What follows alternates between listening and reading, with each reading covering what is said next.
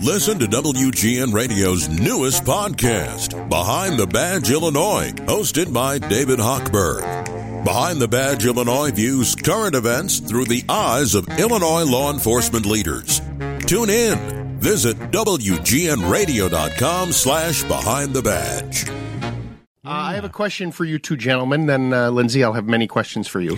Um, uh, Don, you're still doing your podcast, right? Yes, sir. And it's called, people the, can find podcasts uh, everywhere. What's it called? The Cannabis Man Podcast, and it's free everywhere. Thank you.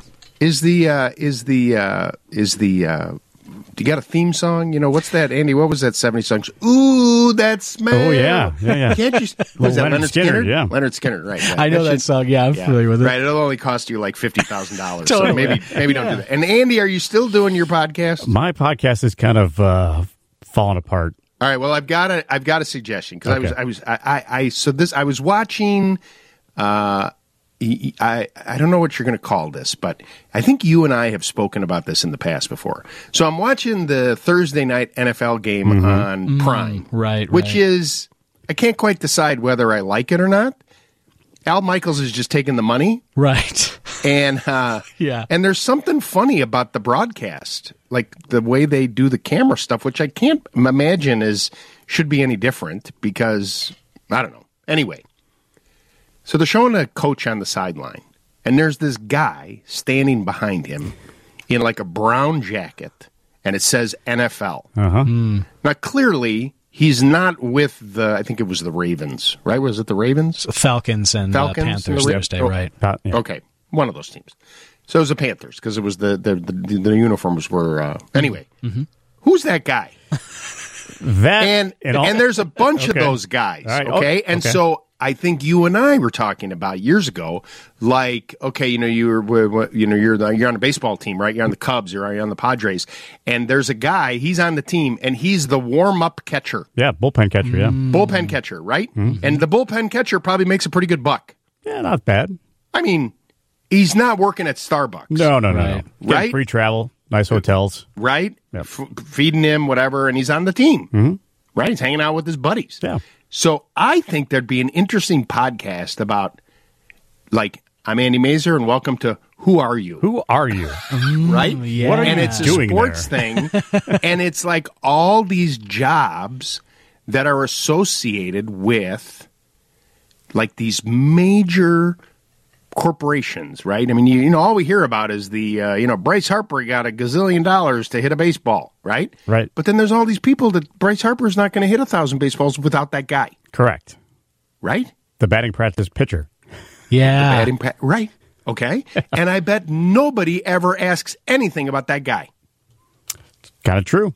I think it would be an interesting conversation. And I don't think it'd be a tough get. no, right. You know what I mean? No competition. Right. Yeah. You know what I mean? It's like, uh, uh, so... I don't know if I'm ready to if, announce this yet, but, you know, before, well, well, now I have to. Uh, before uh, before COVID, I was going to take a listener trip to Ireland. Mm. Actually, Lindsay was going to go, and, uh, you know, it all, whatever, it all shut down. And yeah. so now we're revisiting hmm. doing the show again.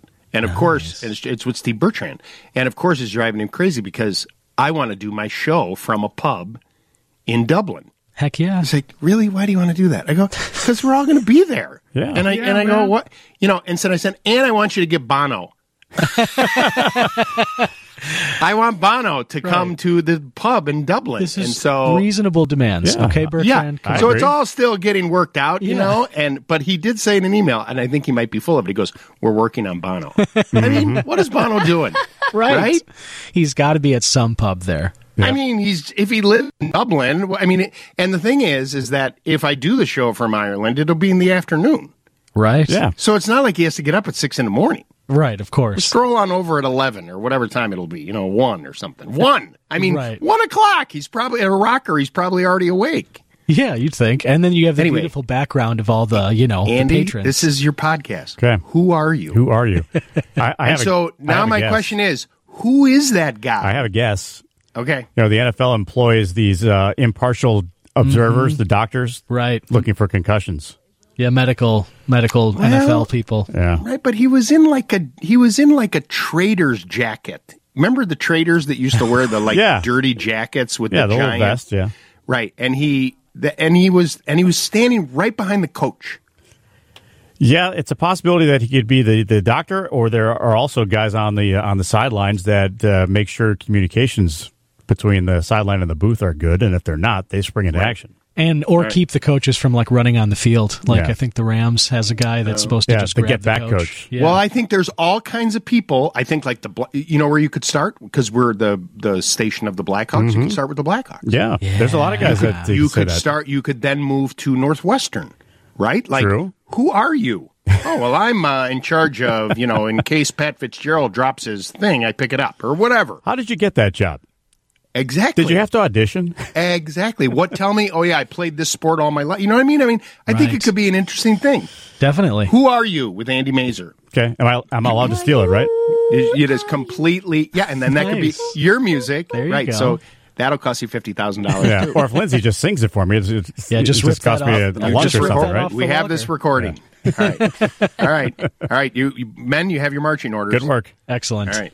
I have a question about my son's house, and I know you've answered it a million times, but I actually just wanted the prize. So I'm going to ask you this question anyway, okay? You got it. You got it. Uh, all right. He he just bought a um, an older brick ranch house, all brick, and the attic, he just bought the pull-down stairs so he can get up to the attic for extra storage, and it's hot up there. He was going to put in a regular fan up there with the humidistat. That's mm-hmm. what we've got. We've got a split level. Right. And what he, there's a ridge vent up there. And he went around the outer edges and there's into the eaves. Are, the vents are all cut around. It's all done, but there's like no airflow up there. Hmm. And when you said it's hot up there, like it's hot up there the last couple of days or when it's been warmer out recently? Because it's not that it's been hot, hot, but it's been warmer. Right. But it's, but even when it's warmer, it stays really hot up there. We okay. use our attic for storage, so I I'm understand. Up in the attic for years. Right, right, right. It's, it's warm up there. Okay. And do you know if your son's attic does... do the heating vents that provide heating and cooling for the home, do those run through the attic? Just the the ones that pull the air in. Just the return. The returns? Yeah. Oh, you're good. Ja, you're good. Good. I, uh, I'm Lindsay, a real estate broker Lindsay, for thirty-seven years. Lindsay, get Lindsay, get Ja's number, and then when I take uh, Saturday off, she can fill in. Um, okay, so... Um, Double check. Then what's Wendy du- going to do? Du- well, you could do it with Wendy. She she doesn't mind okay. a co-host. Okay. So what I would probably do, Ja, is um, double check that, in fact, there's no supply vents that maybe one's busted open or, you know, there's a crack. Right. So double check that. But Actually, then also, go ahead. We just had your, I don't know if you want to ring your bell or whatever, Rich Dykstra came out and he's got a brand new furnace and air conditioner. So he, okay. that was all checked. Right, right. Okay, all right. Then I mean, that was done six months ago. Then my only other thought is with a continuous ridge vent, make sure that the sheathing on the roof, where it comes to a point, is cut right. back, is cut back so you can actually see that vent. And okay. and then it could be also with a continuous ridge vent, if it's what they call a Cobra vent, which is almost like a, um, it's almost like a Scotch-Brite pad, but it's, you know, looser in its design. It could be clogged on the outside with debris. So when we're in the attic, do we want to look out and make sure that there's daylight around? Well, the day, we can... the daylight. That's a good sign, but then what I would rather you do is when you're on the outside, if someone has a set of uh, binoculars or something, or if you put a ladder up along the side of the house and you look to make sure you don't see a bunch of debris that's connected to it that could be clogging the vent. And if you do, gotcha. is is the roof steep? No, not at all. Okay, so your son or whomever could go up there with a, a brush and brush the sides of that vent to take it off. And if he notices any discoloration on the roof, okay, then what might make sense, even now you could do this, you could spray Wet and Forget right around that area. They make some in a on a garden hose before we have to take the hoses down, and spray it all to kill all the debris so it doesn't grow back. But if that doesn't do it, right, and we have the soffit vents open on the bottom that you mentioned, and you have that continuous ridge vent on the top, and that's not doing it, then the two choices are either to install an attic fan that goes through the roof with exactly what right. you said, a humidistat and a thermostat, which will work in the winter as well, um, or additional mushroom vents. If I'm going to have the roofer come out anyway, I would do the fan. Okay. All right. Okay.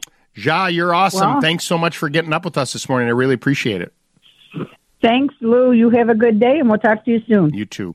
eight five seven, five five seven, four L O U, eight five seven, five five seven, four five six eight. It's six twenty-two in the morning. We will take a quick break and be back right after this. Read some books. Hi, good morning. Uh, this morning's House Smarts radio program is sponsored by Toro. Fear no storm.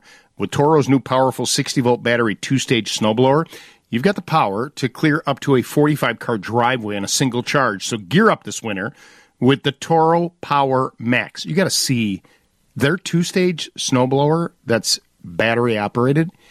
It looks like there's a giant V eight engine on top of it, but it's all battery-operated. It is a bad boy, and it's going to move a lot of snow.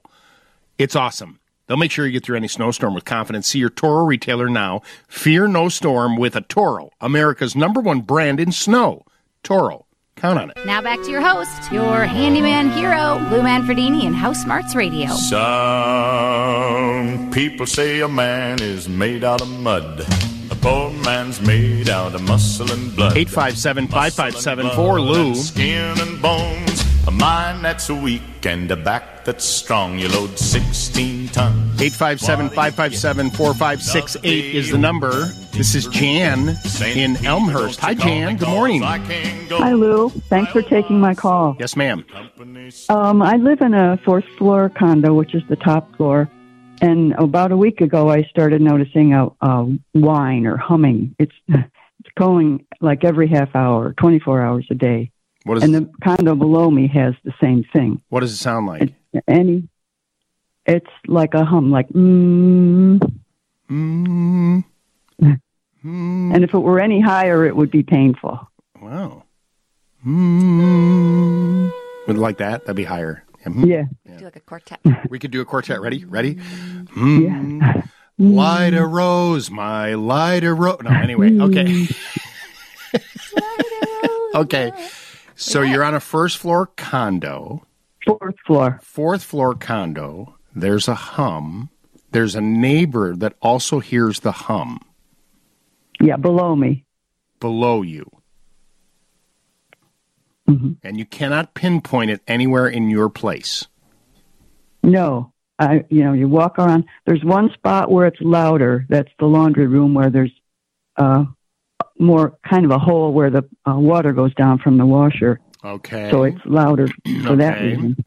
And so the, the, and that where the laundry room is, kind of when you think about your building, is everybody's laundry room in the same spot?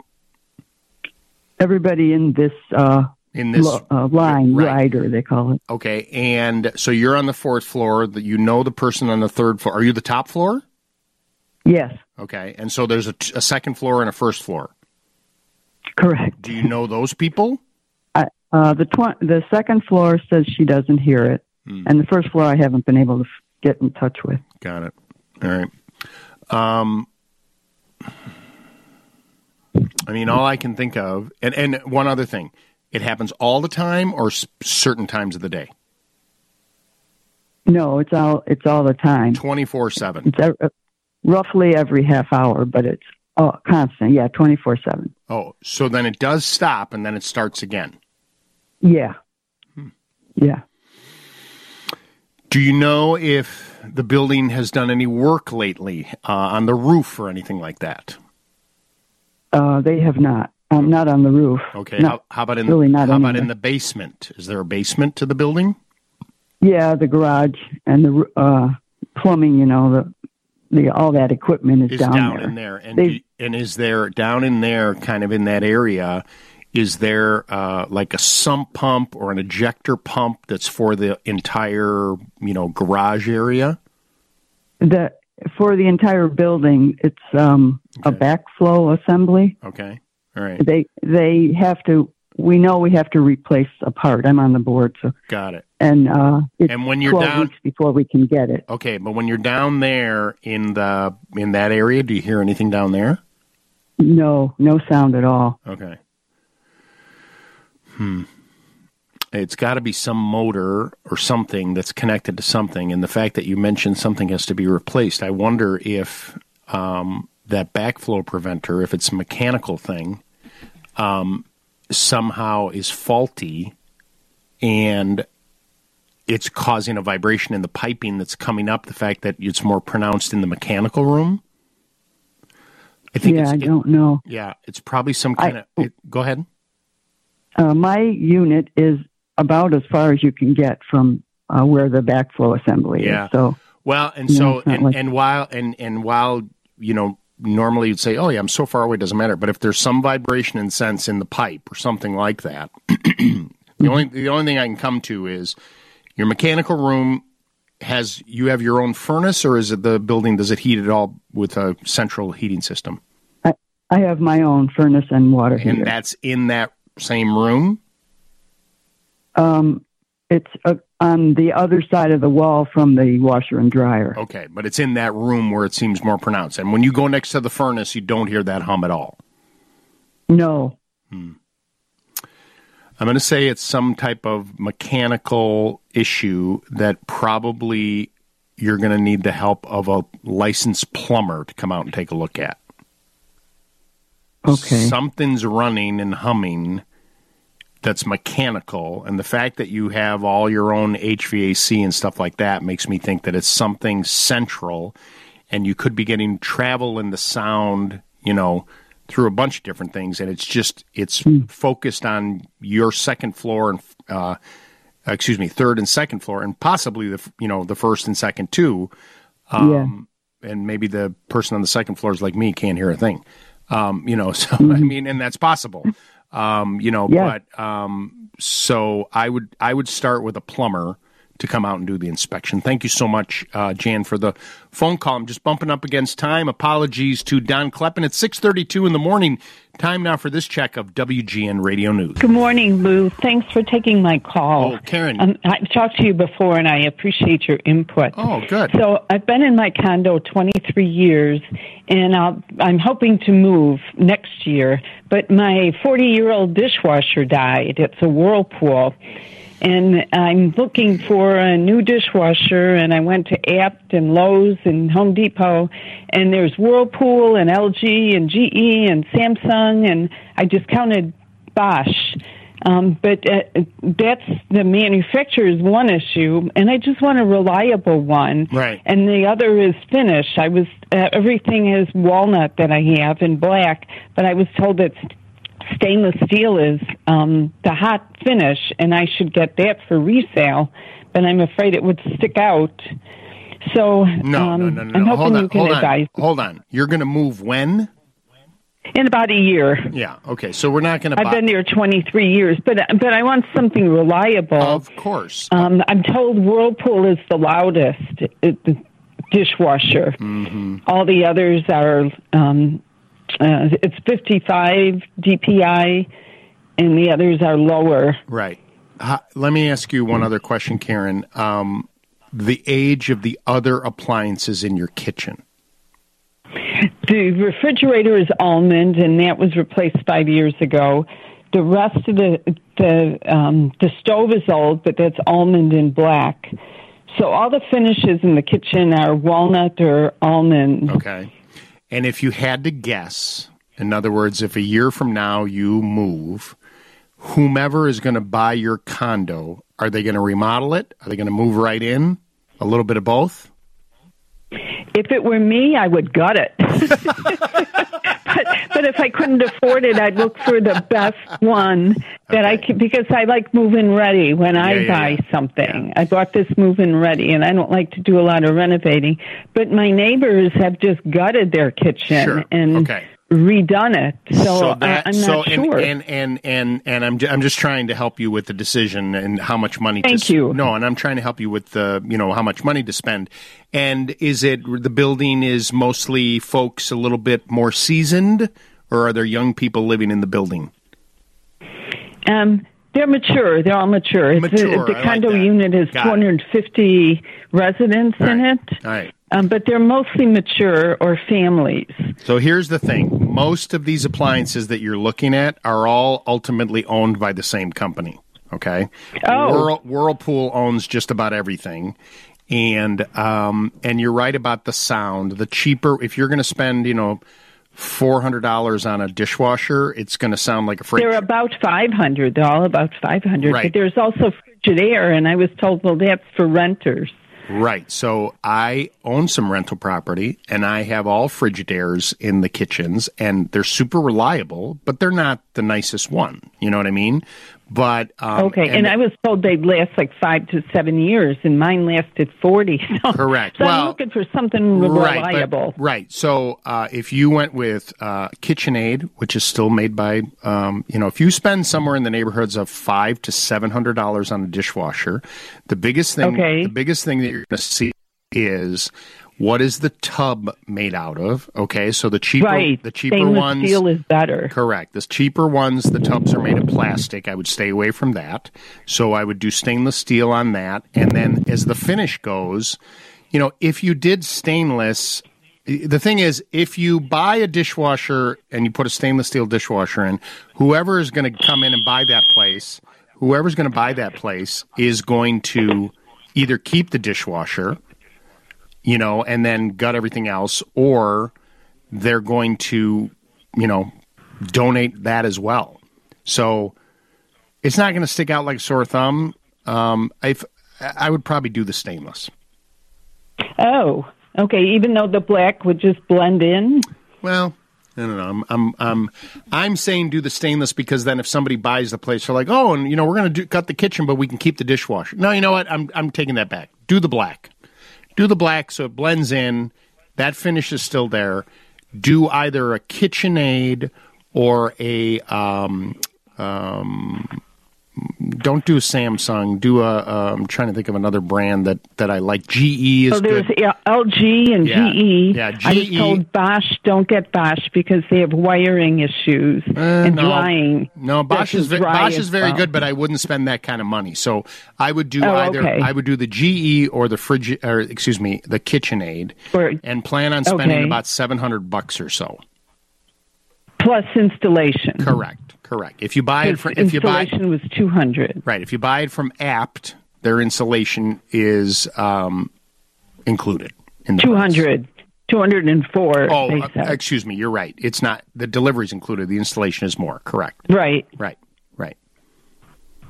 They do a nice job. Okay. I've been doing business with them for forty years, and so um, you know they'll they'll do a really nice job for you, and they have a nice selection and. Uh, You know, it's still a family-run business. It's a big one, but it's a family-run business. Thank you so much for the phone call.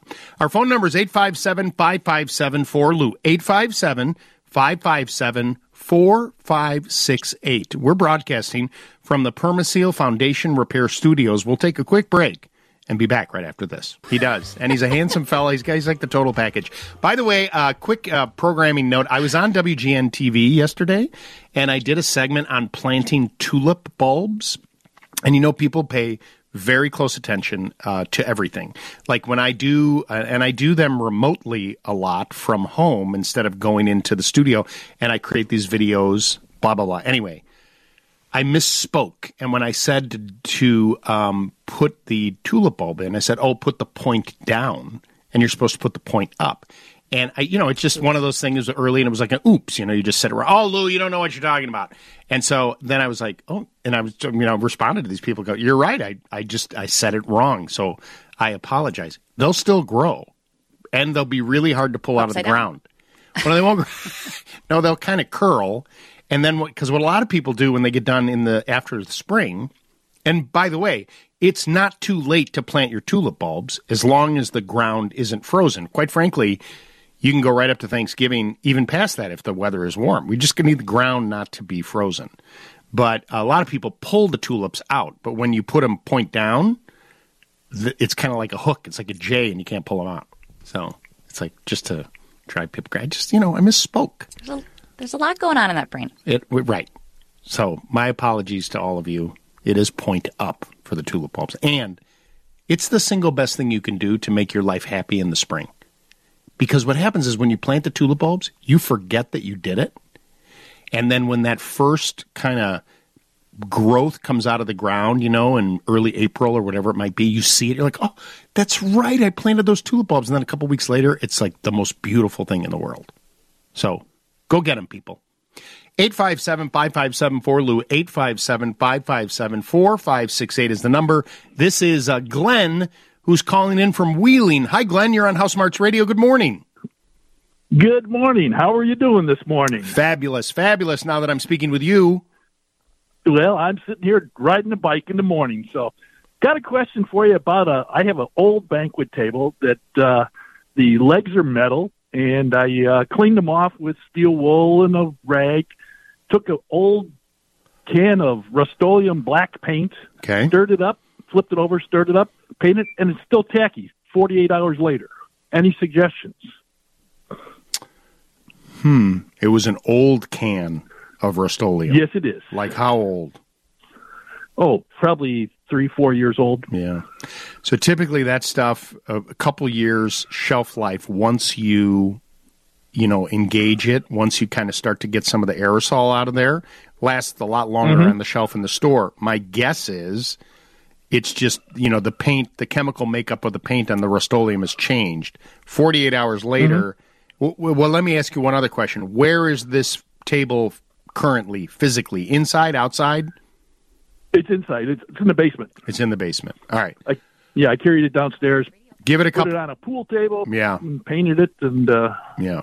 The, the can of paint. I mean, the can of paint was hard to close also afterwards because it was tough opening. But uh, oh, you didn't. Excuse me. This wasn't spray paint. This was you. You painted oh, no, it with no, a brush. No, this was a can. I'm it was sorry. a can. Okay. Uh, that even that that shelf life is two years for sure. It was probably oil base, yes. Yes. Mm-hmm. Mm. Uh, give it a couple more days. So go, it's no, give it a couple more days. Couple days. Yeah, because it's get some more paint and try uh, it again. No, no, no. Because if you go over the top of it, it's not going to dry. And so my okay. gu- my guess is, remember that with with oil based paint, it's uh, you know there's there's two things that happen. It dries and then it cures. And it can take mm-hmm. it can take up to uh, thirty days to cure oil-based paint, right? So give okay. it a couple more days to see if the tackiness goes away. And if it does, so what are we, Saturday? Give it till like Tuesday, okay? And if the ta- mm-hmm. if the tackiness goes away by then, you know, then you're golden. If not, you can either give it a little more time if you need to put this table back into service, or uh, if you don't, rather. Or you're going to have to sand that off and buy some new paint. Okay, no problem. All right. I appreciate it, Lou. You got it, bud. Thanks you for calling. Have a good day now. You too. Uh, eight five seven, five five seven, four L O U, eight five seven, five five seven, four five six eight. Let's do this. You know, the news is going to be next from the Northwestern Medicine Newsroom. We'll take a quick break, and we'll be back right after this. You know, uh, Lindsay and Don and Andy, I'm an idea guy, right? I come up with a lot of ideas. A lot of my ideas not so good, you know? In particular... Uh, your average no, no, is pretty no. good, I think. No, well, so I, I'm going to give you an example. I, I want to I want to be completely honest with you. So, you know, we own a couple hardware stores, right? Mm-hmm. And when I'll go to these um, uh, conventions, you know, where they have these conventions where they have all these vendors and they put stuff in there, you know, you walk around and they present everything really nicely. And like, oh my gosh, you should sell this, you know? And... um I was in our stores uh, the other day, and at the last convention, there was this uh, uh, company out of North Carolina that makes, it's a veteran, they hire veterans, right? And they make these cutting boards. And they're these really nice, like custom-made, made in America cutting boards. And I'm like, these are so cool. Look, they're made in, you know, I'm a sucker for anything made in America, right? And I'm like, we should sell these cutting boards. These would be great. You know, and they kind of cool shapes and different sizes. And they're like mahogany, really pretty, nice. You know, things. And I was at the store the other day and I looked at that rack that we bought a year ago. I don't think we sold one. So, you know, and the thing is in retail, anybody will tell you in retail, you got to try things, right? You got to throw them up against the wall, right? Yeah. yeah. So... And, and, of course, you know, you're looking for affirmation. It's funny because I'll go to these shows with my managers and I'll say, we should sell this. And they both kind of look at me like, mm-hmm. you know, like with the dog turning the head like, right, no, right. we really shouldn't, you know. But then this morning I said to Andy, you know, you should do this podcast. We're going to resurrect the podcast. I'm going to give him this idea. Right. And and then I was thinking throughout the hour, I'm like, well, you know, Andy doesn't need any advice from me and it's probably be a complete failure. And, you know, it's just not going to work. And then I get this text message during the show. You have a spectacular idea. Andy might want to take you up on that podcast thing. I hung around the Pirates in spring training for a few years. They brought in this guy, Chris Peters, in twenty fifteen, who had pitched a little in the majors but retired. Was managing a parking lot. His job was to throw batting practice to left-handed hitters. Mm-hmm. Wow. He said, you have to be able to throw a couple hundred times and, of course, throw strikes. Mm-hmm. Happy Thanksgiving, Doc Emmerich. Hey. You know, don't, don't touch me because I'm close to the edge. Guess number one. Uh-huh. Guess number one right there. Well I, I was going to say, I think we got our first contestant there on the, uh, who, well, everybody knows who Doc Emmerich is, though. Come well, on. Correct. Right. But the whole idea that this guy, Chris Peters, I mean, think about how interesting that is. Oh, yeah, I was managing a parking lot. Yeah, right. Yeah. Well, it, and now. Right? Yeah. Well, truth be told, I was talk- talking to Don after we had that. I go, you know, that's not a, really not a bad idea. I think I should go with that. So I'm I'm actually leaning towards uh, you know, staring into the skid there, you know? Can I offer you a free cutting board? You can. Better be that mahogany one, though. That's going to be our giveaway on the podcast. That's going to be the America giveaway. In North Carolina. Yeah. Yeah. yeah. For all yeah. our guests, you get a free right. cutting board. Yeah, there you go. Remember, wasn't it uh, the Cubs when they were on W G N? Oh, we used to give they, away lots of stuff for pregame. They used to give away like a Zenith T V. Yeah. Like, that was on the leadoff man. I always thought it was yeah. crazy that, the, that, that they have these baseball players that would be, you know... I know they didn't make the money they make now, but they were making, at the time, still making a lot of money. Yeah, and they would money. say, Rick Sutcliffe, for being our guest on The Leadoff Man, gets a Zenith T V. Yeah. You know, back then it was like a Zenith T V you'd tie to a rope and use as a boat anchor. Yep. You know, it wasn't like a flat screen. It was, T V. Quote, unquote, portable. Yeah. Right. I always thought that was so funny. Yeah. They don't need your T V. Give the T V to somebody else. Right. We, I tell you like, what, though, we used to give away uh, the gift cards to a, a television and appliance store that these guys were lining up because they wanted them so bad. They're like, hey. Uh, no, the players. Yeah, the players, because it, usually you had to pull teeth to get somebody to do an interview.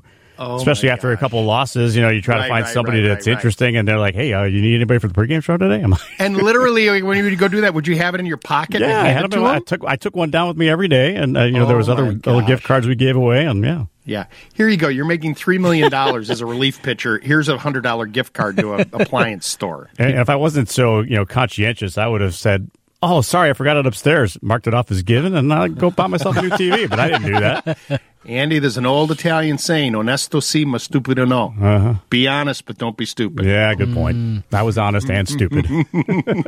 seven sixteen in the morning, Lou Manfredini here with you, eight five seven, five five seven, four L O U, eight five seven, five five seven, four five six eight is our phone number. Let's go back to the phone lines and speak with Robin, who is in Elburn, Illinois. Hi, Robin, you're on House Smarts Radio. Good morning. Good, good morning, Lou. Thanks for all your helpful hits. Helps, uh, helpful tips. Um, I have new concrete patio that was poured in April, and I should have gotten out there and swept those leaves off every day, mm. but I didn't, and now I have a dark stain. What can I use to get that stain removed? Okay, uh, power washer didn't seem to do anything. Yeah, so let's um, let's do this. Uh, we it's organic material that's been absorbed into the uh, concrete, and let's go buy a bottle of Wet and Forget. How big is the patio? Uh, twelve by fifteen. Okay, and what, sur- what surrounds it? Grass? Uh, grass. Okay. Um, mm-hmm. Go buy a bottle. I do have some Wet and Forget already. Is it is it the uh, pre-mixed or is it the no, concentrate? concentrate? Okay. So if you have it, do you own a pump sprayer? I do. All right, so mix it exact. How, and one other question: how old is the Wet and Forget? Oh, I just got it. Oh, it's probably a year old. Okay, shake it up. Follow the instructions. Mm-hmm. Put it in that pump sprayer, mm-hmm. and really put a nice coating over where the stain is, and the rest of the concrete as well. And you can do this today, all right? And it's going to get okay. absorbed into the concrete, and within about thirty days, you should see a heck of an improvement, maybe in two weeks or so, because the weather, I think we're going to get a little rain. It works with the rain. It kills the organic material right away, and it'll absorb into the concrete. And if you get it off, you know, like if it, if you're successful that it looks really good, mm-hmm. I want you to order uh, a product called Bone Dry Concrete Sealer. Mm-hmm. Okay? And uh, t- it was too, a little too low. Wait, Bone Dry Concrete Sealer. Wait, okay. There we go. Um, and uh, so...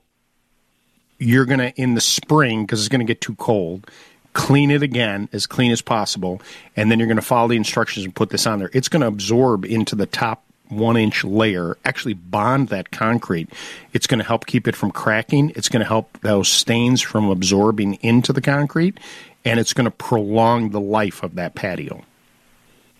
Okay, and where do I get that from? Is that just a... Some, well, some retailers have it, but if you go to their website, bone dry products dot com, you can find okay. a deta- uh, detailer, a retailer um, that sells it, or you can order it and they'll ship it to you. Great. Okay, thank you very much. I appreciate your help. Robin, thanks for getting up with us this morning and joining us on House Smarts Radio. eight five seven, five five seven, four L O U. It is seven... Wait. Three, two, one, twenty in the morning on seven twenty W G N. We'll take a quick break and be back right after this. Good morning, Lou. I had one of those three o'clock in the morning wake-ups. I'm having Permaseal come over and put the insulation around the top of the basement between the floor and whatever. Yep. But the house is brand new. Do I void my builder's warranty if I have this done since I'm smelling mold down there? Um, now, is this a crawl space or a basement? Full basement. Unfinished. I see. Unfinished, no cracks. I have two dehumidifiers that run but never pull in water. I'm getting like the surface mold, the fuzzies. Oh, that's not and good. I pulled up a Christmas tree last night and pulled it out of this plastic container, and it smells of mold. Mm. All right, hold on. And How, you when know, you got when you that white... when you say the house is brand new, like less than a year you've been in there? I moved in the end of May. Okay, so and when you're down in your basement and you look up in that rim joist space, you know, the wood up there where you talked about the insulation. Yep. Is there any insulation there now? No. Hmm. No. Okay. The insulation... I mean, got the... Inter- Go ahead. The insulation the by... The insulation's around this side with the white, but that's it. Okay. I'm going down there now. Okay. The insulation around... Uh, the rim joist will help to condition the space, but that's not going to help get rid of the mold. Did the right. Did the people at Permaseal talk to you about their PermaDry system, their kind of really good souped-up dehumidifier? That's what they're... Oh, no. They talked to me about that, but I wanted to find out from the builder first what what's causing this. Okay. Um... So there's a couple things. Now, when you have a newer home, and, and you said it's a brand new home. It was brand new, new materials. Yes. Okay. Yep. The moisture level in a brand new home will be higher for a period of time as all of the materials start to dry out. Okay. So the moisture content in the lumber that was used, right? It, at some point it was, you know, bunked up and sitting outside in the rain. And right. that is slowly starting to dry out, and that can take months. But you shouldn't see um, that kind of uh, mold and stuff in an unfinished basement. Did you ever, when you turn the dehumidifier on that you say pulls no water, does it also have a digital readout that tells you the the humidity level in that space? Um, I don't know. Okay. I mean, I have them set at eighty-five percent. Okay.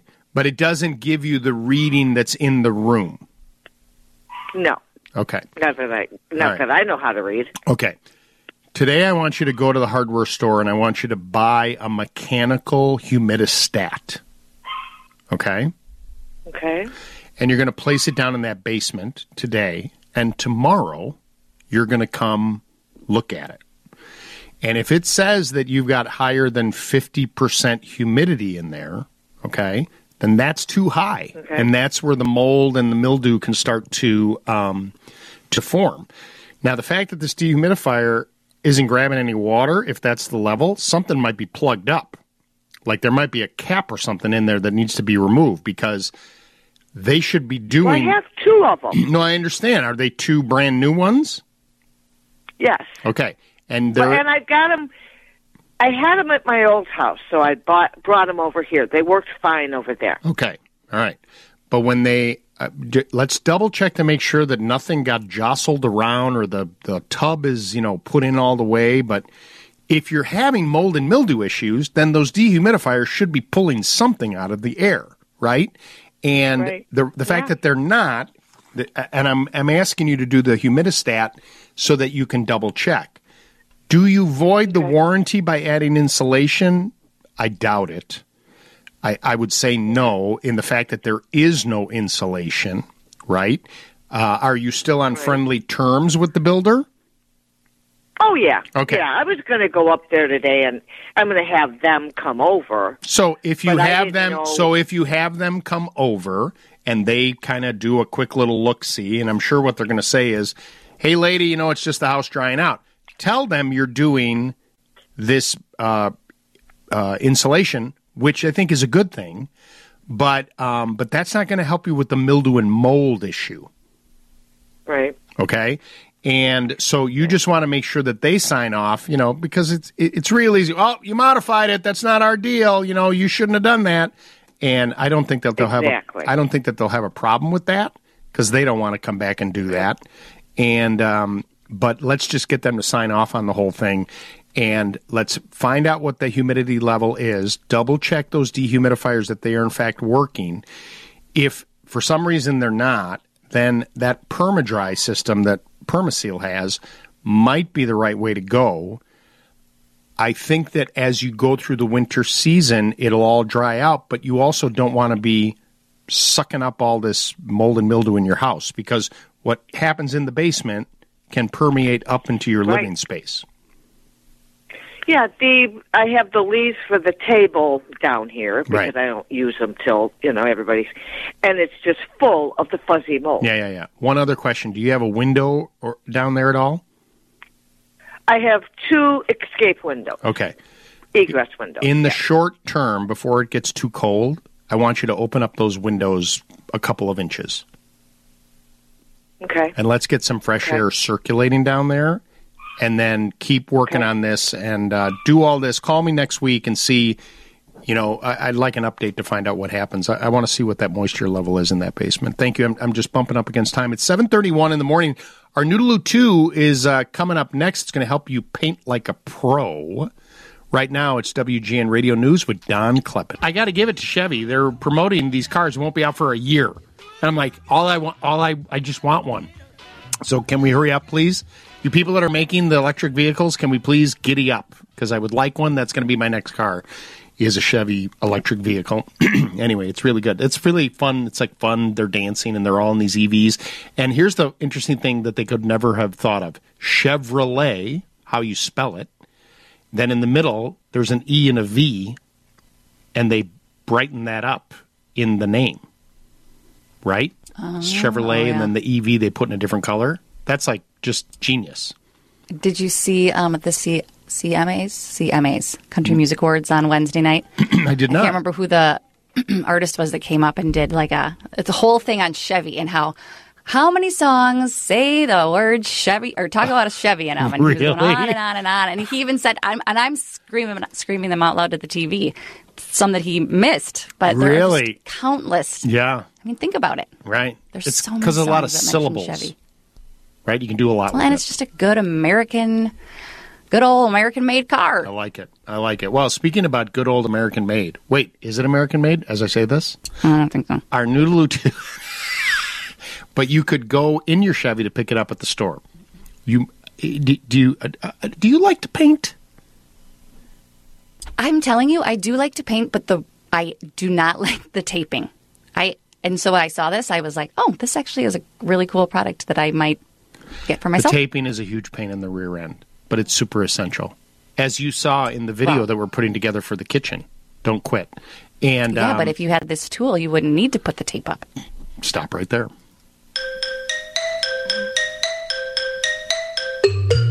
I'm sure many would agree with me that when doing a painting project in your home, the edges and corners are the worst. Sure, you can use painter's tape, but one, it takes forever to put it up, and two, for some reason mine never stays put, so it's constantly peeling down after I just spent forever trying to apply it perfectly straight. Oh. This often results in me saying, forget it, and just going at it freehand, which doesn't work. Well, this week's new Tulu two is all about bristle control. Cut and edge, like cut and edge, is a device you attach to your existing paintbrush that works as a locking mechanism on your bristles, giving you cleaner paint lines for edging and cutting without using tape. Cut and edge kind of looks like an upside-down popsicle. Not the long, skinny ones, but the wider, arched ones, you know? You just slide in your paintbrush so that really only an inch of your bristles will be showing, and then you're holding the actual paintbrush handle. Then you clip the cutting edge shut to lock those bristles up. The company does note that higher-end brushes with thick, angled bristles work best, but you probably want to buy those brushes anyway for your paint job. It's a simple tool that gives you more control with your paintbrush along those edges and gets the job done without all that painter's tape. Cut and Edge goes for under ten bucks, and you can find out more on Lou's House Smart's YouTube channel. You know what I thought of when I saw it? It's a girdle for your uh, paintbrush. It's like a girdle. Do uh, girdle? Uh, do they still have girdles? Like, do women wear, or is that Spanx? Spanx, yes, they've advanced. But that's Spanx. Like a version of a girdle, right? Kind of, yeah, yeah. Like. Is that like blouse when I say girdle? Yes. Okay. It's like Spanx. Well, it's not like Spanx because it there's a little bit of give in it. But if you imagine a brush and a really good brush. It's like a corset for your paintbrush. A corset. There you go. I love it. That's what it is. It's a corset. That do they still have those? No. No, but people watch Actually, The they're, Crown. They're making a comeback. Are they really? I did read that the other day. Really? That sounds super crazy. Uncomfortable. Like yeah. when they invented it, it sounded uncomfortable. Anyway, man, the, what you women go through, it's crazy through the times, right? Oh, and I, then you. you should wear this, right? And then put this dress on that's as heavy as a Buick. Anyway, this is like a corset for your brush. And then a good brush, the ends of it, they're almost like frayed ends. I don't know if you ever noticed that, but a good nylon brush, when you see the difference in the color, they actually fray the ends of the brush so it absorbs the paint. But if you're not, a really good paintbrush makes all the difference in the world. But if you're not really good at edging, what it does is it cups the brush so it just reveals the very end of the brush. So then you carefully dip it into, I bet you get, the, my only concern about this product is, depending on where you position it, you're going to dip it too far into the can and you're going to get paint mm-hmm. on the corset. And so you're going to need to leave a rag. You're going to need to have a damp rag, damp, not wet, so you can wipe the edge of it because you don't want to drip while you're using it. So that's just a little, my pro tip of what I think is going to happen. But then you have way more control with the brush to do that edging. And it's a cool idea. And then it's made of the kind of plastic that the paint really doesn't stick to, so when you're done, you unclip it, slide it off the brush, warm water, soap, clean up, and it's good. The cut and edge. Go to uh, go to youtube.com slash housemartstv, and you can see more information about it right there. eight five seven, five five seven, four L O U, eight five seven, five five seven, four five six eight. This is Mary. No, hold on, Mary. This is Mary in Lansing, Illinois. Hi, Mary. Good morning, Lou. I have a twenty-five-year-old furnace, and the present comp- company has gone out of business. And I called the gentleman that he referred me to, and he said, um, he showed me on the scope that uh, the uh, heat exchanger has a crack in it. And of course, I don't know what I'm looking at. And he said there is a danger of carbon monoxide, but there was no pressure for me to get the thing immediately. Now, to repair that would be four hundred fifty dollars. The new furnace would be six thousand dollars. Well, obviously, I should get a new one. But I'm wondering, should I get a second opinion? What should a new furnace call, uh, cost, and what kind should I get? You absolutely should get a second opinion. Uh, before we go any further, you do have working carbon monoxide detectors in the home? No. You don't? No. Okay, so when we're done with the phone call today, you're going to go to the hardware store and you're going to buy a carbon monoxide detector. Okay. And you're going to get one in that house, because the fact that they have, first of all, you should have one on every floor of your home. But at the very okay. least, I want you to buy one and put it near your bedroom. Okay. Okay. They have ones that you can plug in, which will make your life very easy, and plug it in right outside the bedroom. Okay. So the, do you have a two-story home, single-story home? A two-story. Okay, so at the top of the stairs, and do you sleep with the bedroom door open or closed? Open. Okay. Do you have a outlet outside in the hallway outside of the bedroom? Uh, no, I'm afraid not. Okay, well then put it in the bedroom in one of those outlets, okay? If they don't have that, they'll have one that has a ten-year battery. Just buy it. You don't even have to hang it up. Put it on the dresser, okay? So okay. that's for sure. Then... Uh-huh. We're going to get a um, second opinion from another uh, furnace person. Whatever, obviously, hopefully this person was like, the crack was minor, but let's get a second opinion on that whole thing uh, to see. Now, you're in Lansing, uh, right? Just right on the Indiana border there? Yes. Okay. You didn't? Did you have Dykstra Home Services come see you? Uh, well, I've heard of this, and yes, I know a few people who do have Dykstra. Okay, so they're down in your area, so you could contact them, Dykstra Home Services, and they they, they would be a good one to call to get an opinion on that. six thousand dollars okay. for a furnace, that's just the furnace and the air, or furnace only? Uh, no, that was installed. Right, but was that for the furnace and new air conditioning, or just the furnace? Just the furnace. And you have central air, correct? Yes. Is that also twenty-five years old? Um, that I'm not too sure about, but it's up there. Yeah. I wouldn't replace with an, the age of that equipment, so a couple things. I wouldn't, you said it was six hundred dollars to fix? I'm sorry? You no, said no, it w- to repair it, it would be four hundred fifty dollars. Okay. I wouldn't put four hundred fifty dollars into a twenty-five-year-old furnace. Right. Okay. I also...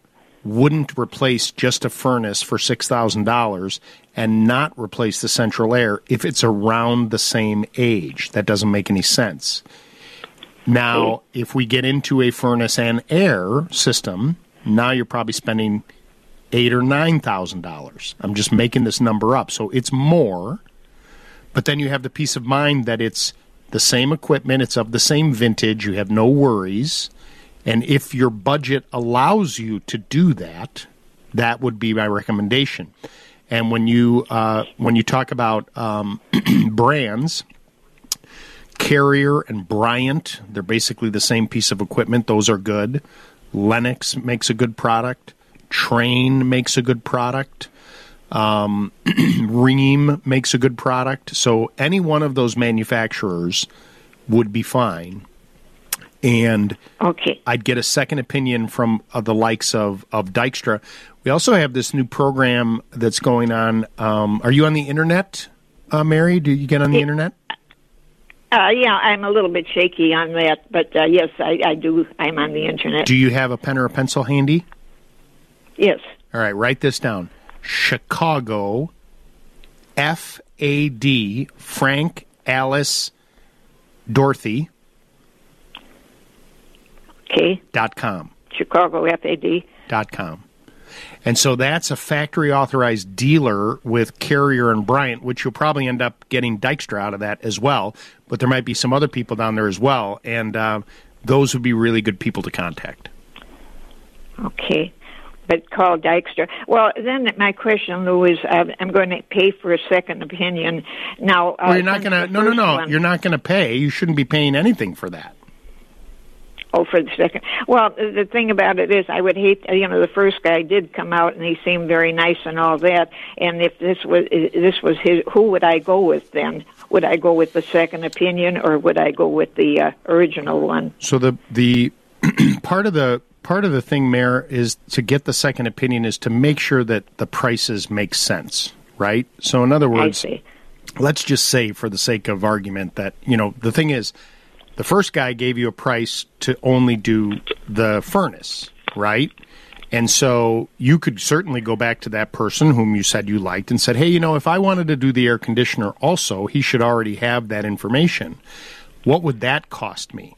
Okay? And then get that price from them. Now, if you get a price from someone else, okay, now you can at least make sure that everybody's in the ballpark.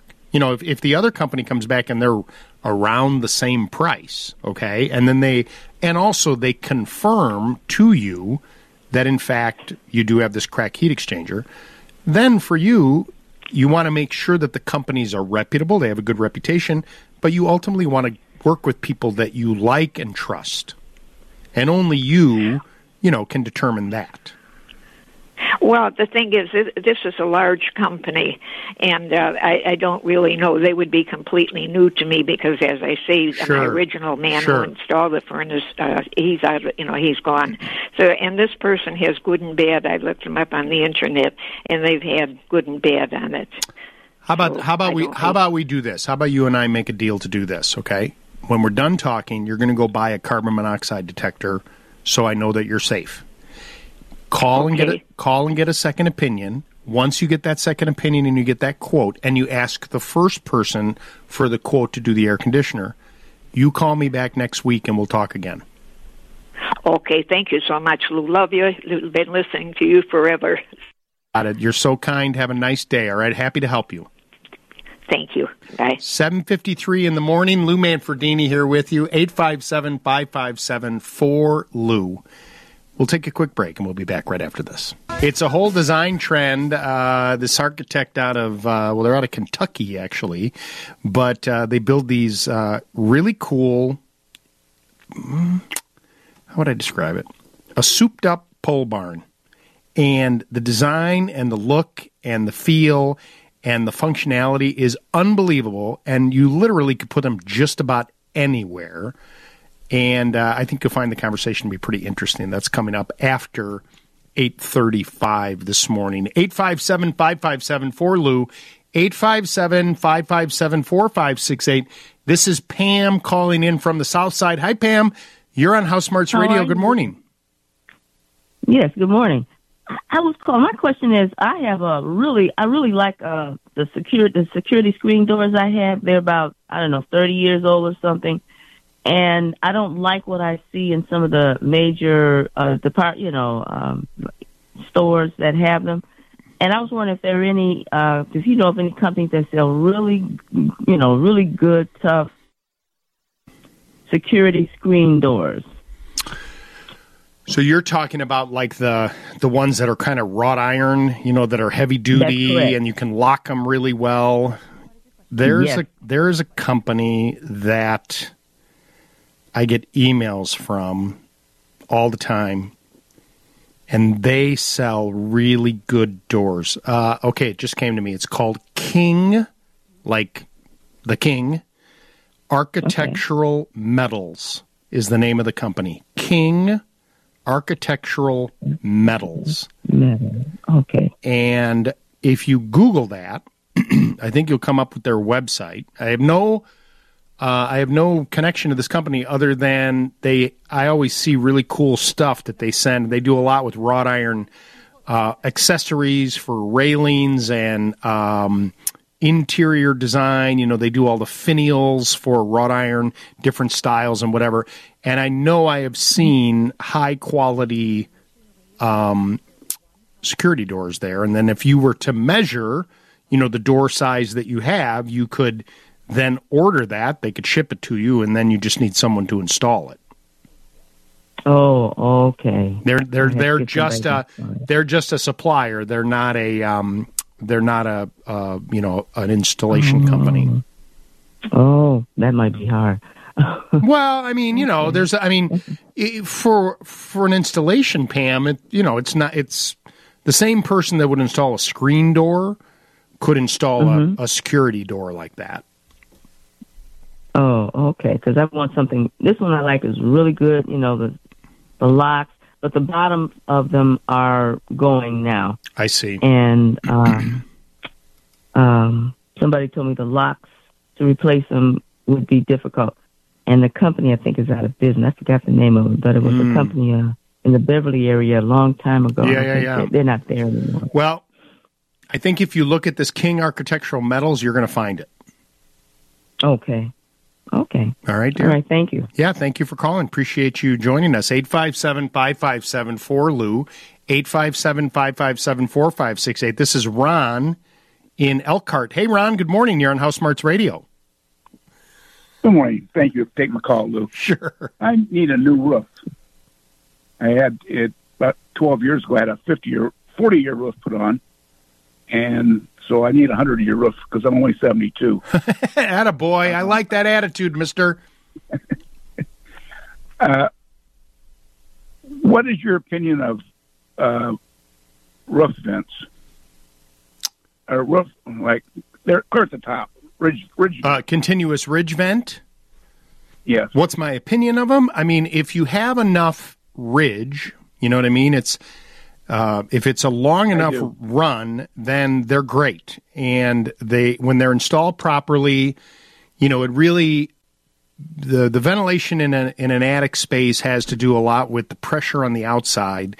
And that if you have overhangs, eaves, and vents down there, the barometric pressure that's out in the world kind of forces its way into that roof, and then physics draws it up to the top, and you've got those vents right at the tippy top of the peak, and there it goes. So I'm a I'm a big fan, and then architecturally, you know, it looks a lot nicer depending on the layout of your home, um, you know, f- from the outside.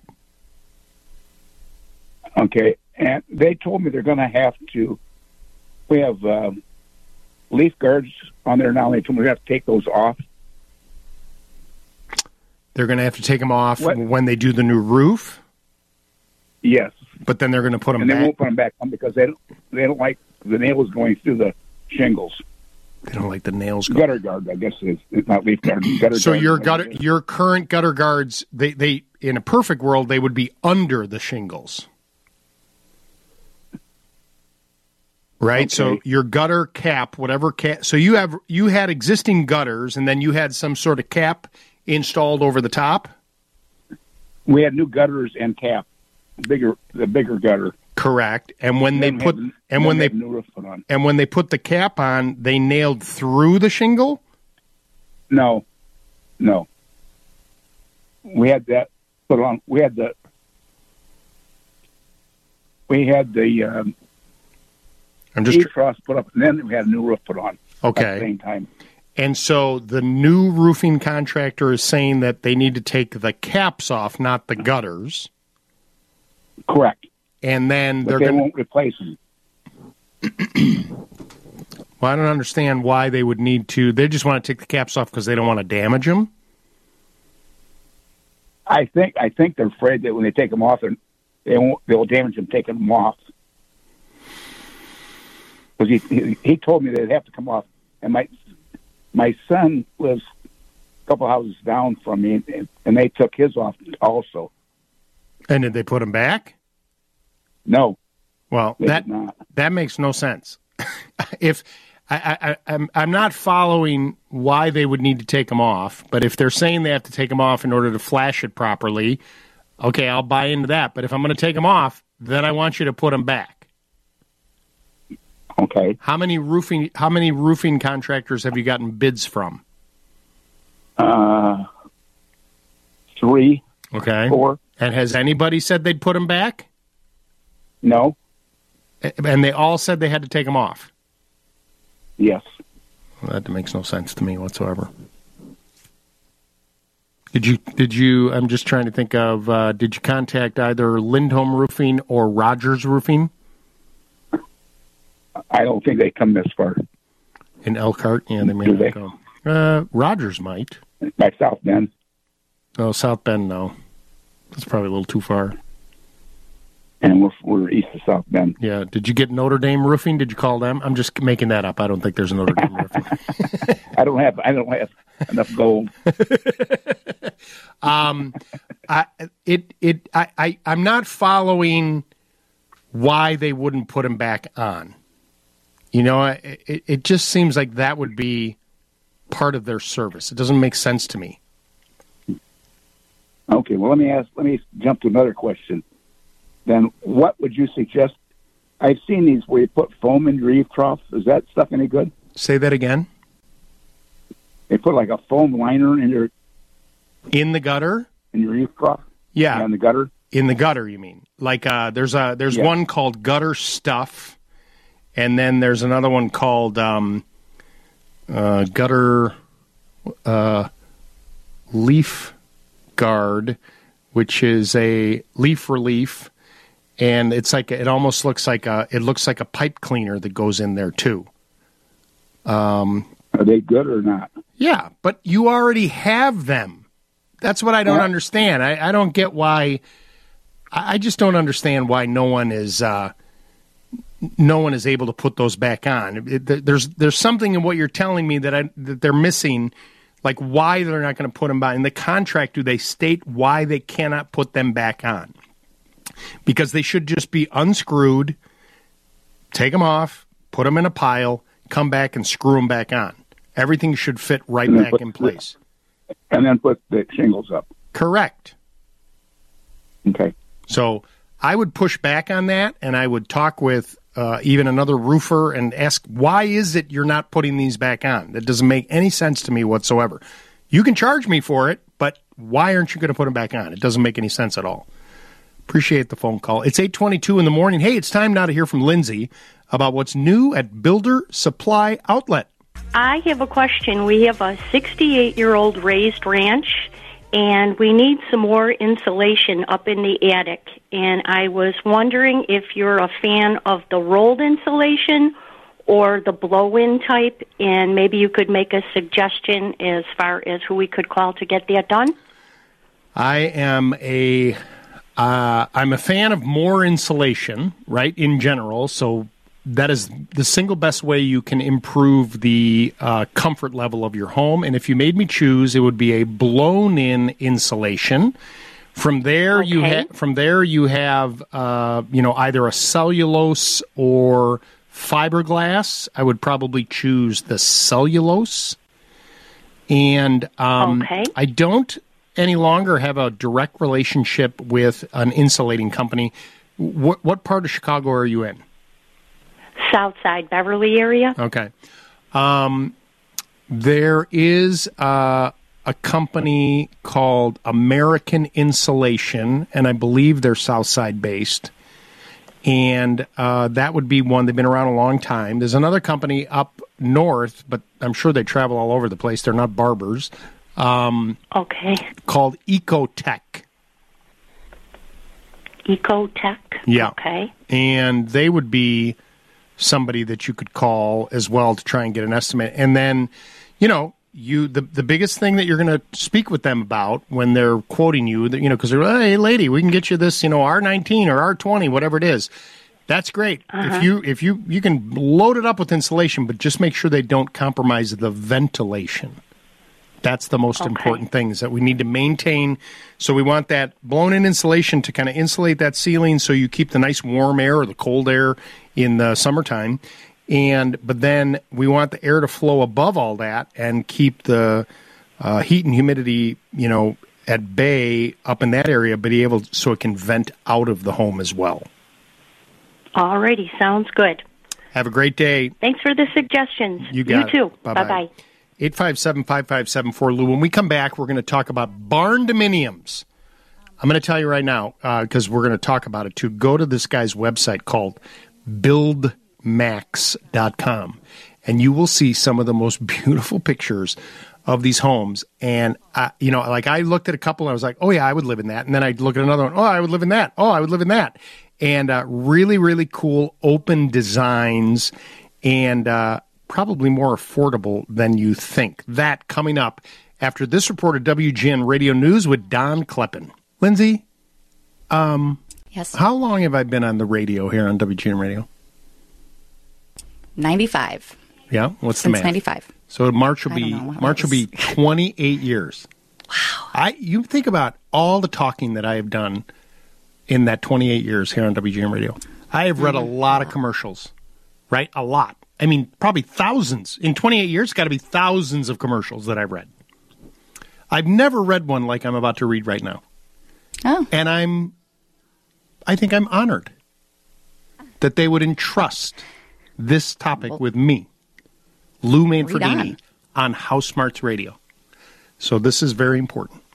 Visit Bear Moxie's newest location at six eighty-one Graceland Avenue in downtown Des Plaines during their grand opening event. Get this, Lindsay, all day today, okay? This is for you ladies and maybe men. I don't know. Probably. You think men go to Bear Moxie?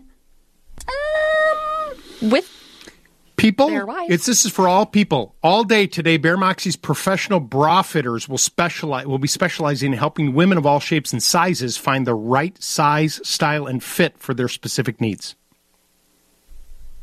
You would go to this event. I I'd just be super curious. Because I would just the thing is, I would want to know, like, how do you measure for a bra? I. I'm sweating right now. No, I just because I just all these I, no, no, no. Because the thing is, is that I'm a curious person. Not it's not a. It's just an I interesting. Know, I know. I, like, is there a special tool, or is it just mm-hmm. like the thing when I go to if I go get a suit and the guy puts the thing around my neck and goes around with the with, with that loose tape measure? What's that called? Tape measure, right? Like sixteen and a half, whatever it is. Well, anyway, Bear Moxie carries everyday bras, the stuff you wear every day, nursing, sports, special occasions, could be anything, mastectomy bras, of course, that's very important, as well as swimwear and lingerie. Bear Moxie is typically open by appointment only, but to elevate your fit experience, people, today will be a very special open house for all in Des Plaines community to enjoy. So swing by downtown if you have the right size bra, that won't be a problem. Uh, in downtown Des Plaines, anytime from ten a.m. to five p.m. and say hi. Actually, when you go there, say, I heard about this on with Lou Manfredini, and he told me to stop by and say hello. That would be great. Uh, say hi to the newest members in Des Plaines retailers community to be one of the first twenty customers. This is good. First twenty customers to make a purchase at their new location and score a fun swag bag. Make plans to visit both Bear Moxie locations, downtown Des Plaines and Geneva, through November nineteenth and enter to win a free bra and panty set. Just going to put that out there. To schedule your private fit session, visit Bear Moxie online at bear moxie dot com. When you go there, tell them that Lou sent you. You know, I love really good design, and um, I like homes that make sense, that are functional, that are useful. I am, in particular, uh, a fan of more open design in building. You know, I think that the uh, that kind of open look suits my personal opinion, and it seems to be something that's quite popular with people. But have you ever heard the term barn dominium? Well, I hadn't, and uh, I was looking in a, a trade magazine and discovered that this is a big trend. Joining me on the phone line right now is Tony Galladay, who is the architectural designer and founder of a firm called BuildMax. Tony, good morning, and welcome to House Smarts Radio. Lou, and thanks for having me. I appreciate it. Uh, t- tell me a little bit about uh, BuildMax. What is this company and what is it you folks do? Yeah, so we are architectural designers in a space, and a fairly new space. It's called barn dominiums. You know, a lot of times people will ask us, what is a barn dominium? And we believe that it is the most exciting and fastest growing home building style throughout the U S and Canada right now. Hmm. Um, but but since the term barndominium, or barndo for short, is kind of a fairly fairly new term for most people, uh, there are a lot of misconceptions about this style of home building. All right, before before you get into that, um, I looked. I'm on your site and I'm looking at a bunch of the designs. They're these unbelievably beautiful homes that also have like a large space connected to it. So, for instance, um, perhaps somebody that has a, a a big R V or boats, or or quite frankly, they could even have a a, a manufacturing business kind of connected to the home, right? I mean, it's kind of go, almost going back to, you know, a couple centuries ago when everybody lived and worked on the same piece of property. Right. And so there's there's really two segments of this style of home building. There is the barndominium, and then there's another word that we probably uh, won't talk a lot about today, but it's called the shop house. Oh, okay. It is the uh, home that is connected to uh, the workspace. Hmm. And, um, you know, if you go to our website, one of the first things that you see on the front is this beautiful wraparound porch uh, with a lot of windows and open space. And so we designed that. That, that actually is a shop house. Um, some people call it a barndominium as well. But we designed that to appeal to men and women alike, uh, mm. because when a when a woman sees this house, she sees you know she sees the wraparound porch, the light and airy. But the guy, what he sees is that R V, that big two thousand square foot garage, mm-hmm. and and that is really appealing to him. Uh, sticking with the the the term uh, barndo, barndominium, um, give me the idea behind that concept. Like, like, what is it you're trying to achieve as a designer in reflecting, you know, what a, a home buyer or home builder would like from something like this? Well, and here, here's the thing: is that the word barndominium, uh, if you t- if you Google the word barndominium, you know you're going to come up with a lot of different opinions as to what a barndominium is. Hmm. Um, you know, and, and so we give we talk with thousands of people on a monthly basis, uh, trying to educate them on what this um, style of architecture is, and that's really what it is. Um, a barndominium is a style of architecture. And in that sentence, I could just stop right there uh, and put a period, because we really want your listeners to understand that a barndominium is just a style of architecture, just like a craftsman or a modern farmhouse or French country house styles. Uh, the difference is, is that it has an influence of like country and farmhouse and modern design, but it all draws its inspiration from traditional barns. Mm. So, you know, when you look at it, um, the I, I hate to even make this reference because it doesn't look like that at all, but, you know, a pole barn, which is, I think a lot of people would understand what that looks like, you know, a big, t- typically a big rectangular building, there's a little bit of that when I look at some of the designs, but then you do stuff within it and how you uh, accessorize, pop windows out, create like a two-level door system, uh, you know, put beautiful garage doors that are uh, sculpted and have texture to them that kind of mask that. Is is that part of it? Like, is the construction of it, the the materials used, different than traditional building? That's a great question. Um, and it's one of the misconceptions out there, because a lot of times when people think about a barndominium, the first thing that comes to their mind is a steel building. Mm. Okay. And, and traditionally, and for years, that's kind of been the shop house, and the barndominium has really been a steel building. So you take a steel building, you build it out, and then you build a home inside of that shell. I see. Um, What we've done is we're the first company in the U S to um, offer barndominium kits, uh, a whole kit, whether it's uh, it could be a steel frame, a post frame, or conventional stick framing. Mm. So it's something that the, the that the builder or the owner, right, could could choose how they want to have this built. Well, and in these economical t- uh, challenging times, right. This is a huge, huge benefit for uh, the home buyer um, because when wood went really crazy here a while back mm-hmm. and uh, wood was out of sight, steel was actually cheaper mm. than wood.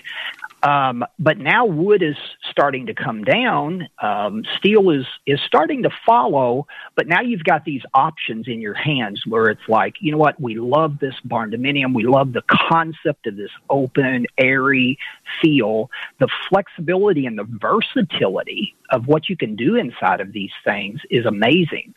Uh, but we want to price that out multiple different ways. Right. Maybe we, We want to look at what what is the price difference between stick, steel, and post frame. You know, I look at some of the the photos on your website, and um, you know, many of them are are kind of set up in a you know the backdrop is like a rolling field, and you, I know you guys are based in Kentucky, and so you can kind of imagine this being there. But these homes kind of would fit almost anywhere, and they're not. You know, when I look at some of the living spaces of it, you know, these are, you know, twenty-six hundred, twenty-seven hundred square foot homes. They're not ginormous, but yet they have this right. beautiful, you know, elevation and kind of all the things that you would want out of a traditional home, but with this very, you know, what I, I mentioned in the beginning, I love the open design look. Um, where... Are you seeing the bulk of your interest as far as these homes uh, are, are be, these plans are being purchased and the homes are being built?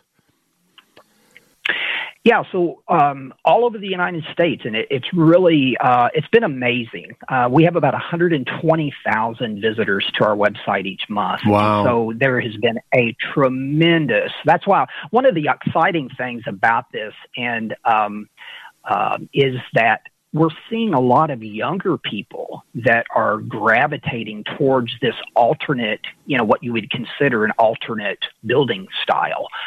Um, but what we've tried to do when when we set out uh, and started BuildMax, this home plan design and, and uh, building materials division, w- what we wanted to do is we wanted to reinvent the shop house and the barndominium experience, because a lot of them were not very appealing just a couple years ago. Right. And so we came on, we came on the scene and we said, you know what, let's, let's shake it up. Let's do something really, you know, different. And so we've created these beautiful structures, um, as we said, that can be built with a lot of different methods. Um, but they could fit in.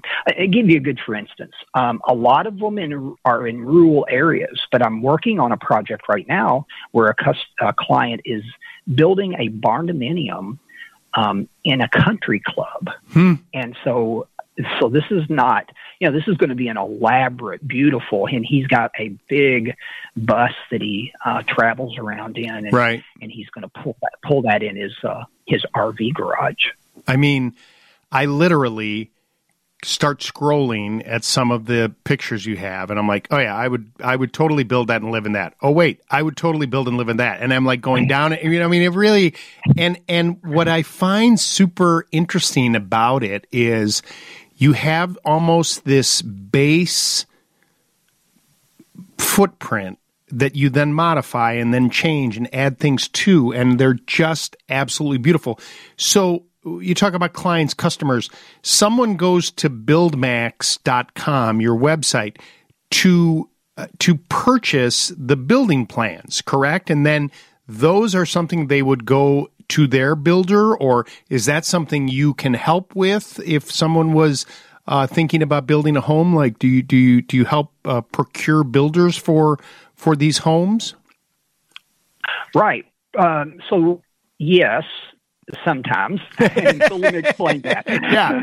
So uh, the, there's three different divisions of our company. So you can actually go online, and if you find one of those homes that you just love, um, there's a plan called the B M twenty-five hundred, and this is a, a black barn dough with wooden doors and a garage that matches it, a three car, three car garage. It's so unique. That's the one I. That's the one I want. The B M twenty-five hundred. That's the Right there. Exactly. I'm looking right at it. That's, that's the one I want. Yeah. That's what everybody wants. Yeah. You know, we have a lot of a lot of people throughout the United States. And and that particular plan, um, you could buy that straight off of our website, and, and we would send you a full set of blueprints that have about thirteen pages of detail so that you could just hand those to your local builder and say, hey, I want to build this exact home. Mm. Now, the we have a division within our company called a modification team, and my daughter runs the modification team, and they actually take our existing plan, modify it to meet your family's needs. So you may look at that and say, twenty-five hundred is great, but I'd like it just a little bit bigger, mm. or I want different, you know, I want to change the bedrooms, and we can do that. Right. And then I have a thir- third division of our company that offers um, building material packages. And my son is in, involved in that uh, particular part of the uh, business. And you can um, order that as a kit. And if we have a builder in that area, we can either help you find a builder in the area, or we have a steel erector that goes around the United States, and his team uh, actually erects these in different locations. I love it. I love the concept. I love what you're trying to do. Uh, I love the whole turnkey opportunity for people, and it you know it sounds like it's evolving, but um if you're looking to see some really cool designs and uh, look at my favorite, the B M twenty-five hundred, uh go to build max dot com. Tony uh, Galladay is the architectural designer and founder of BuildMax. I'm really glad that we found you, and uh really happy that you took some time this morning to talk with us. Thank you so much, Lou. We really appreciate it. You have a great day. Uh, you're listening to House Smarts Radio with me, Lou Manfredini. Our phone number is eight five seven, five five seven, four L O U. The stuff's really, really cool. I really, really do like it. We'll take a quick break and be back right after this. Shows, it opens today, uh, Break a Leg Max and Cast. Break a Leg. And then uh, tomorrow, and then Thursday, Friday, Saturday of next week. Exciting. And, uh, yeah, it should be a fun show. Wait, wait, wait. I think this is the one that had the revival in New York. But it was a big controversy because everybody was on stage naked. They don't do that at Carthage, right? I, I highly doubt that they will do that, but th- that is, even the original Broadway version, at the end, the whole cast comes out naked. Yes. Whoa. Right. They, they won a bunch of Tonys. Okay. Yeah. Yeah. You know what? That whole cast didn't have to go to Bear Moxie. They didn't need it. Right. Right? Because it's all right there. It, Right, it was just the, of all. They, ba- they bared their own moxies. Correct, they, very, very well. Okay, so took a lot of moxie to bear. Anyway, Break a Leg Max and the entire cast of Hair at Carthage College. If you'd like uh, uh, more information, I guess you can go to their website, Carthage. Uh, college dot e d u. Come on, E D U. I'm going to say E D U. Anything E D U. Carthage. Oh, okay, I have something for all of you. So last night we were at dinner with some friends. And there were two, four, two, four, six, eight of us. And we're all around the same age. And uh, our friend, Mary Therese, who was hosting the show, said, oh, you know what I do every night before I go to bed is I count backwards from one hundred by mm. seven. Oh. Mm. That sounds mm. tough. Interesting. Okay. So think about that. You go to bed, and it's like a mind thing, right? And so then uh, Mike Jakubowski was at the dinner. He goes, well, how do you know if you don't do it right? Who's checking your work? Right, because you're just doing it in your head. Mm-hmm. And so, well, and Mary Therese said, well, I just count it. She goes, and the thing is, is that I know I can do it. And then when I can't, then I know. Like if you know your what? mind goes, you know, in other yeah, words, like every right. night you go to bed, right? right? So, you know, so of course, so, so my wife and I are going to bed last night, and so what do we both do? You know, I'm not a huge numbers guy. If it's in a tape measure, I can do it. And she goes, all right, I'm going to try that. And she just quietly does it. And like within two seconds, she's like, oh, that wasn't that hard. And I'm like, I'm still on seventy-nine. Right. Slow down. Wait for me at the finish line. I'm like, line. In my head, you know, three, okay, right, six, right, right, right. So you're going, all right, ninety-three, that's easy. I can do that one real quick. And then mm-hmm. you're like, all right, ninety-three. And then I go, eighty-five. No, no, it's eighty-six. Right. And so And then from right. there, it's tough. Sevens. Uh, so it, it tonight, difficult. Before you go to bed, you were just looking at your, your seventy-two. Well, I was phone. Like seventy-nine. I was going to call you out and be like, seventy-nine is not even a number you should have been on. But no, I, I did the math because I put it on a piece of paper because I didn't want to. But you knew I would call you out on it. I knew it. I absolutely knew it. See, so, now, if you're into the N F L, you know these things because you have to add seven for every touchdown. Oh, yeah. That's oh, a fair right, point. Exactly. You football but you're doing it backwards, so it's hard to, right, harder right. to do. But if you're the Bears, we take uh, those away. Exactly. By the way, Indiana, quickly on a Bear yeah, thing. This yeah. is a funny thing as a Bear uh, Bear fan. Why am I so... What is the Bears' uh, um, record? Three and six. And I'm excited when I watch a Bears game. I know. Uh, that we, is the weirdest thing. We were talking about that during the postgame show uh, the other day. Uh, with Justin Fields becoming one of the more exciting quarterbacks in the National Football League after that sixty-one-yard uh, run and one hundred seventy-eight yards rushing, and then one game, a single-season record in the N F L, and they still lost. But yeah. the, N F- the N F L did admit to uh, two poor calls, one that should not have been called and one that should have been called, of pass interference. And, of course, the last one should have been called as the uh, defender was giving Chase Claypool the Heimlich maneuver. And uh, oh, yeah, no yeah, penalty flag that. was thrown, and it was yeah. uh, they were driving. But but, but the thing, it's a weird thing, right? Like no, this, it's true. This, I mean, this young man who's the quarterback now, I pray that he doesn't get hurt. Um, and and none, I don't want anybody to get hurt. But it's like, okay, it's kind of like a big jigsaw puzzle, and you got this. You, he's like the starting piece of the jigsaw mm-hmm. puzzle, right? Like that corner. You know, you always yeah. start on the outside. You do the perimeter, and now we got to build it all in around this kid. And uh, boy. It sure seems like, I mean, I don't know that it's next year, but but it sure seems like if they get him some protection and, right? Yeah, it seems like during that kind of mini bye week, they changed the light bulb, and you can see the light bulb going on over his head now. Uh, he's right. kind of buying in and getting the yeah. idea of what's yeah, going yeah, yeah. on. Uh, yeah. But his instinct still is to run first, which is somewhat dangerous, but so far so well, good. I run. mean, it was, it was fun. It was fun. It was a fun game to watch. Run, Forrest, run, man. That kid can run. It's really something. Oh, yeah. Really something, yeah. All right, very good. eight five seven, five five seven four, Lou, eight five seven, five five seven, four five six eight. This is Patty in Barrington. Hi, Patty. You're on House Smarts Radio. Good morning. Oh, here, hold on, Patty. Don't go anywhere. We're still playing. Uh, we got to cut that out. Don't go anywhere, Patty. Don't go anywhere, Patty. Hi. Can you hear? Yes, I can. Okay. Go ahead. Hi, Patty. Hi. I want you to know I enjoy your banter and uh, your tips. But I've called you before a few years ago, and I, I, two of my grandsons are at Iowa State off-campus, big old house they rented. One's in the basement with an uh, escape window and carpeting, about a ten by ten room, but the other one's in a ten by fifteen porch. It was a porch, and it was converted to a room, and I knew that it would be freezing cold oh my gosh. because of all the windows. It's got two sides of windows. And um, so Gabriel, the one who lives in that room, he ordered a tower heater, and my daughter thinks that's a fire hazard. Plus, I was telling him that he should put that saran wrap stuff, I don't know what it is, that you cover the windows to make sure that the air doesn't come through. When you say it's a converted porch, have you seen pictures of the room or seen the room, Patty? Oh, I've been there. Okay, yeah, and, it, and is it put wood molding? Right, but is it just he the put... wood walls, or is it insulated and drywalled? I don't know how insulated it is. It's freezing cold. Right. It's drywall. Right. But my point is, if the walls are really thin, okay, and unless the windows yeah. are super drafty, I don't know that the plastic is going to help you because the walls are so thin, right? And other than this tower heater that he purchased, did he, um, is there a heat source in this porch at all? I don't think so. Okay. And it's ten by fifteen. Right. And does he do anything other than sleep in the room?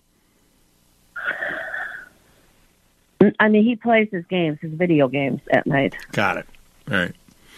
Um, I don't. So the tower heater, uh, your daughter, I assume, is the mother. The tower heater, right. the tower heater probably won't be able to keep up with heating a space that large. It does have a tip sensor that if it tips over, it will shut itself off. All heaters do. But he's a college kid. And so the issue is he's going to leave that thing plugged in and go to class to try and keep the thing warm. And I don't know that it's going to be, uh, you know, the greatest thing for him. What would probably make more sense so the kid can sleep is buy him a fitted electric blanket. Yeah, so the Saran wrap won't do any good over the window. Not, not the if these, so. not if these walls are paper thin. It's going to do nothing. The other thing he can do, uh, with, the other thing he can do with the tower heater, uh, if he already bought it or if he can return it, they do make heaters. Yeah, they do make heaters that you can mount to the wall, so they won't tip over. Okay, and, but like the one in the basement has one too. He's in the basement of the house. That's that's not a fire hazard then, because my daughter keeps saying it's a fire hazard, Bob. It's not a fire hazard, but he should get in the habit of turning it off when he's not there. Okay. Right. If All right, it, well, if it, tip, if it, I, go ahead. Are you, you're Italian, right? I am. Does it do, I make my gucidatas. It takes me fourteen hours. I do thirty-two dozen. So I was doing my gucidatas when I was waiting for you the last hour. But I should send you some because nobody makes gucidatas like I do. I will absolutely take your gucidatas. And I don't even know what that is. I just love saying it. And uh, thank you so much. eight five seven, five five seven, four L O U, nine twenty-two in the morning. We'll take a quick break and be back right after this. Like, uh, you know, you were determined, or, you know, like, hey, that kid's got moxie. Well, then I Googled it, right? So the Bear Moxie name, and I think I kind of see where they're going with that. So what is moxie slang for? And it says it's a noun, slang, courageous spirit and determination, perseverance, right? That's kind of a thing. Moxie, it says here. Um, it uh, in the dictionary, moxie, it's a noun, force of character, determination, or nerve. When you've got moxie, you need clothes to match. See what I mean there? Bear Moxie. Uh-huh. Right? Right? Smart. And then you go down and you just, it won't stop, right? The source of the name moxie is as mysterious as its origin. The word has been attributed to a Yiddish word and also to a Native American word meaning dark water. Uh, although uh, Thompson himself claimed the name to beverage, moxie, a friend, supposedly a rare planet, all this kind of stuff, right? It can do all kinds of. So here's the thing. Uh, how about moxie for a woman? It says, if you look up the official definition in a dictionary, it will tell you that moxie is a force of character, determination, and nerve. In other words, it's a tough woman who knows how to take control and get things done. That, along with the whole Hair, the musical, it's a whole big theme we got going. It's a whole movement today. A whole movement today. Or non-movement, however you describe it. eight five seven, five five seven, four L O U, eight five seven, five five seven, four five six eight is our phone number. Let's go back to the phone lines this morning. Talk with Bill, who's in Prospect Heights. Bill, good morning. You're on House Smarts Radio. Good morning. Uh, I have a burnt-out recessed light, and uh, I'm just wondering how to approach to get it out. You know, I don't want to ruin the ceiling, and I can't see any way that it really unscrews. So I think it's fitted in there tightly. So the bulb itself is burnt out? Yes. Okay, and it has a it has a trim ring around it, but you're unable to grab the bulb? Correct. Because the bulb is too recessed in the trim ring? Yeah. Yes. Okay. Now, when you well, look... Well, the, I took off the trim ring, but then there's another, another, you know, like the canister part is there. And I, I still can't reach the, the bulb. Huh. Or I can't, I can't get the bulb to move. But you can reach it firmly? Yeah, I can touch it, yes. Okay. And is there enough clearance that... Um, You, with, with your hand up there, can you kind of reach up to the stem of the bulb where it hits the the socket itself? No. No. Hmm. No, it's flush with the the canister. All right. If you had a, and when you put force there, it just will not unscrew. I, I haven't been able to do it yet, no. Okay. Do you, if I were to, if you were to take something like a can of W D forty with a little, you know how they have those little extension tips on it? Yep. Would you be able to position that so you could squirt some where the bulb screws into the socket? Uh, I don't think so. I mean, I, all I can see is the bulb, and you know, the bulb is flush to the canister. And it's but but you took the trim ring down. The trim ring comes off, but there's still like the canisters like up the there, cone. You know, the so the cone behind it, the trim cone, or because the canister the is the can, but you're seeing like the well, finished oh, no. cone. It's the, the yeah. I took the trim off, but there's there is a the canister, the metal canister of the can, the metal canister, right? And I'm afraid to pull that too hard. I, I, I see no way that it's attached to the ceiling, so I. I don't know if it's just forced in or if there's a spring lock on it. Well, how, you know, was I'm has, has this afraid if I force that down? Has it been there since you've owned the home? Yeah, I think it was installed about ten years ago. Okay. We've only been here for two years.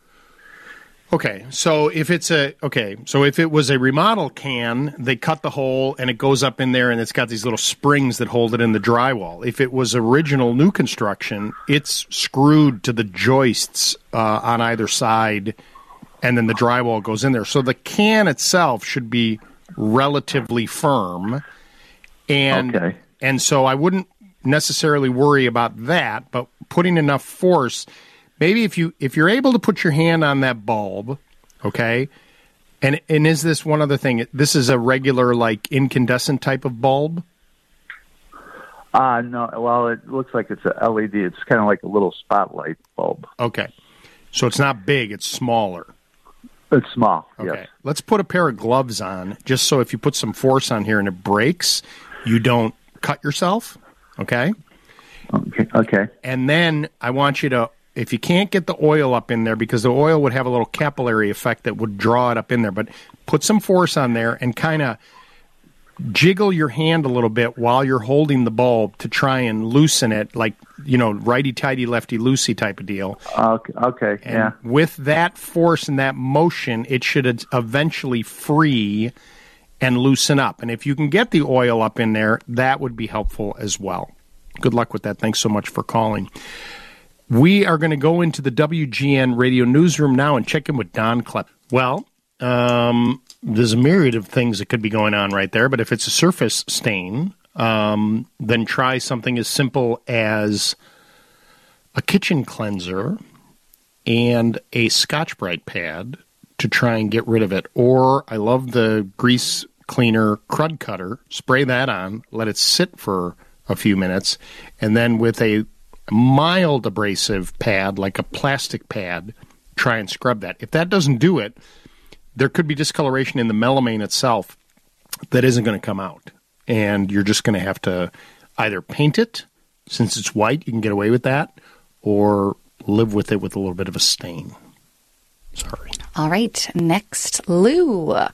Had a partial driveway put in in September. Is it too late to use Bone Dry? And how do we go about it? Is it too late? Um, you know, the thing is, is that it can't, it's got to be above freezing. And uh, if we get a couple of days where we're in the fifties, which I'm, you know, I think that'll happen, you can still do it. And that would be a good thing to do before the winter. I need a day of it to kind of warm up a little bit in the sun, clean it off, apply the Bone Dry, and you're good to go. So you can still Uh, do that, but we need the weather to cooperate. Also, make sure it's not going to rain for twenty-four hours after you apply the sealer. How about one more? Lou, we're, tr- uh, we're tired of repairing cracks to the stucco on the outside of our house. We are thinking of having a company come out and repair the stucco and apply Rhino Shield elastomeric coating that is supposed to last twenty-five years. Does it really work? Um... My concern is this. The film is very durable. I wonder what they will say about putting it over the stucco, because that stucco, if it continues to crack, and you know that it's going to crack, the Rhino Shield is going to crack along with it because the substrate is just way stronger than the Rhino Shield. And um, you really have to weigh in what they tell you as far as the warranty that they're going to give you, because something tells me that's not going to, you're not going to be a good candidate for that Rhino Shield, and you may need to consider some other options. Potentially, if you're really tired of it and you want to make it, you know, you know, change the whole look, while it would be very expensive, you could take all that stucco down and then you could side the home, and uh, that might be an option, although that's not going to be an inexpensive proposition. That's our Just Text Me segment, eight five seven, five five seven, four Lou, eight five seven, five five seven, four five six eight is our phone number. This is Terry in Aurora. Hi, Terry. You're on House Smarts Radio. Good morning. Hi, Lou. Thanks for taking my call. Sure.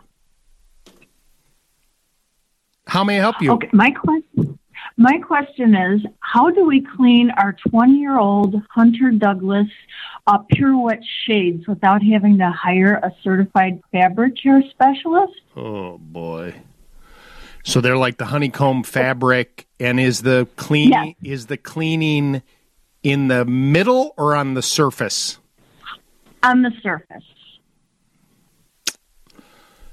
What color are they? Uh, just a kind of a uh, ivory. Yeah.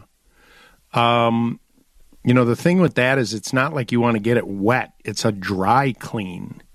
And okay. um, so you need some really, I mean, you need something that's like a um, a charged, you know, duster to pull the dust and debris off of there. You don't want to get it wet. And okay. I mean, even just, I mean, I'm, I'm thinking like the Swiffer, but not the, the one that's more like a ball, you know, that, that's more, not a ball, but it's cylindrical. And, okay. and yes. you would, you would come across it. And as you're coming across it with them down, you would spin and turn and rotate the, the unit across the whole thing to try and grab all the dust and debris. And the key is that rotation, because if you just kind of dust it, you run the risk of actually taking the dust and debris and digging it into the fabric. And so the rotation, okay. if you bought a few of these things, how many of these shades are we talking about? Just one large one that um, is in a master bath. That's, that's kind of covers the whole area of a hot tub area. Got it. So buy a couple of these cylindrical Swiffers with the, you know, it'll come with the handle, and then just rotate it across top to bottom, you know, side to side rather, and just work in sections. And if you see that the thing really pulls up a lot of the dirt because of the static, you know, that electricity that it creates, change it. Okay. Don't don't keep using the dirty one, because you're gonna you're gonna embed the dirt into the fabric. And, you know, buy a box of them, then you'll have it. And that'll be way cheaper than hiring somebody to come out and do it. And if it's just one shade, that's what I would do. And I think you'll, uh, you know, you'll get a really good results. Thanks so much for the phone call. It's nine forty-six in the morning. We're broadcasting from the Permaseal Foundation Repair Studio. We'll take a quick break. Be back right after this. Hi, it's me. Uh, oh, by the way, uh, you know, you always get help when you say, I gave the lady the suggestion about cleaning the blind. Well, my friend Lisa is... actually works for a company that installs blinds, and she says, tell Lou a soft vacuum attachment on your vacuum, you know, with the soft bristle brush. But be careful you don't scrub it. That's the key. It's got to just, it's got to, it's got to like kiss it as the vacuum is, you know, I don't want you like, you know, like that. I wonder if uh, the people at Executive do that. That'd be a good one too. Little brand extension. Just throwing that out there. Hey, give people a place to gather and make fire the focal point of your home again with a majestic fireplace or insert. You can enjoy the warmth and ambiance of fire with leading contemporary style and the latest technology. Now, whether you're looking for wood, electric, or gas, indoors or out, Majestic offers a broad range of sizes and styles to fit your decor and space requirements. Visit House of Fireplaces today for expert advice about Majestic Hearth products and installation. House of Fireplaces, twelve fifty-five Bowes Road in Elgin, Illinois. Hi, good morning. Thanks for taking my call. Sure. I have a question about a wood wooden handicap ramp that we have on our house. Okay. And how to clean it safely and how to keep it, or what to put on it to keep it from being so slippery when wet or snow and ice. Mm. Um, are the uh, the ramp portion itself that you uh, walk or wheel up, is it uh, decking boards or is it solid? It's it's boards, like uh, one by six boards, kind of stacked up as you yeah. as you go up. Okay, yeah. And how old is this ramp? Probably about seven, eight years old. Okay. Um, We've been here three years. I think it was here about five years before that. Okay.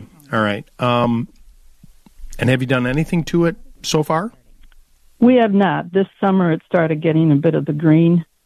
Okay. Like, um, mold looking on it, but I didn't want to use Wet and Forget because it's used by pets every day. Um, not not, not well, besides the people, but yeah, yeah, yeah. Also. Um, well, the thing is, the Wet and Forget will work. It's not that it's it's not not safe for pets. You just got to keep them off while it's wet. Is that okay. Is that possible? Yes. Okay. So what I would do, because this will be the easiest way to first get rid of all that organic material. And so let me ask you this. Around this ramp and stuff, is there grass or bushes and things like that? Yes, both. All right. The, you can still do this this time of year, um, that mm-hmm. if you get with the hose, before you take the hose down, water down all that area around the ramp. And then you can either buy their... Um, They have one that you can put on the end of a hose. I think what would make the most yep. sense for you, though, would be the concentrate and a pump sprayer, okay? okay? Because then once you wet everything down, take that pump sprayer and start at the top or the bottom, however you want to do it, and really kind of coat everything with that uh, concentrate that's mixed with water as it's described on the bottle, and okay. really put a nice coating down on it and then just walk away. And if you can keep the pets off of it while it's wet, that's really the key. Mm-hmm. Um, once it dries, not an issue for the pets whatsoever, and even when it rains. So the idea then is that with the wind and the rain, really what happens is the Wet and Forget kills all that organic material almost immediately, and then the okay. wind and the rain help to clean it off. Now, once it's nice right. and clean, I'm assuming that this ramp has never been stained or anything. No, it hasn't. Okay. So I don't know if this is something you want to do or have someone do, but um, at that point, I would uh, do a little light sanding, perhaps in the spring, in particular on the boards uh, that you walk up, down, or roll up and down, and expose mm-hmm. those fibers a little bit, and then use an oil-based stain over the top of that that has, and most of them have mildicides in it. One of the products that I really like is a company called Penofin, P E N O F I N, Penofin. And they make a really okay. good product that will absorb into the wood. It's got a built-in mildicide. It'll look nice, and it'll help keep uh, that discoloration at bay and preserve what you have. Okay. And then what about for being slippery when it gets wet? It's extremely slippery. Well, that would come with the sanding. So if we... So the slipperiness of it, okay, if we want to, how about we do this to get us through this year? So do the Wet and Forget, okay? Mm-hmm. Give it a week, okay? Then have someone or you get a quarter sheet palm sander, okay? Mm-hmm. And I want you to use a sixty grit sandpaper on there. So buy a few boards and then on the ramp portion, go back and forth each board, side to side, all the way up. And we're gonna we're gonna actually create a texture in that wood with that sixty grit um, sandpaper, and it's gonna you're gonna eliminate the slipperiness by actually adding a texture to the wood with the heavy grit sandpaper. Okay. Then okay. in the then in the spring, that'll still be there. You're gonna sand it a little more, and then apply that stain that we spoke of. Okay, that doesn't open it up for more moisture to no, get in the wood no, by sanding it? Not at all. No? Okay. No. But it'll keep, listen, okay. it'll keep you from falling on your you-know-what. Right, which I have a few times already. We, so. we don't want to do that. No. Okay. All I right. appreciate your recommendations. Thank you very much. You got Love it. Your show. Thank you. Have a great day. Appreciate you calling this morning. eight five seven, five five seven, four L O U, nine fifty-six in the morning. Uh... You know what? The news is next from the Northwestern Medicine Newsroom. We'll be right back. Mm, I love a good Vicks Vapor Rub. Didn't you say you did a Vicks Vapor Rub in, on one of your girls and they didn't like it? Yeah. No, they did not like it. Mm. Ugh, it's burning. That's the it's point. It's supposed to. Timing is everything. That's so funny. Mommy, it's burning. It's supposed to. That's a great answer from a mother. Timing is everything, and you know when it's right, right? Get five hundred dollars in Chevy Cyber Cash on select twenty twenty-two and twenty twenty-three Chevy models. That's on top of most other offers. Just click, claim, and go. It's simple. Now's the perfect time to check out the Chevy Equinox with switchable all-wheel drive that keeps you protected in every type of weather, plus with standard safety features like automatic emergency braking, front pedestrian braking, lane keep assist with lane departure warning. Well, you're in control of every environment. Right now, unlock your Chevy Cyber Cash and get fifteen hundred dollars total cash allowance on a Chevy Equinox. This is one great deal you don't want to miss. And always keep your Chevy running right with a service checkup at your local Chevy dealer. With factory-trained technicians and G M-certified parts, they can save you time, money, and get the job done right the first time. Just visit Chevy Drive Chicago dot com for all the details on Chevy Cyber Cash or to schedule a service checkup. Hey, opportunity's knocking. See what I did there? Answer the door.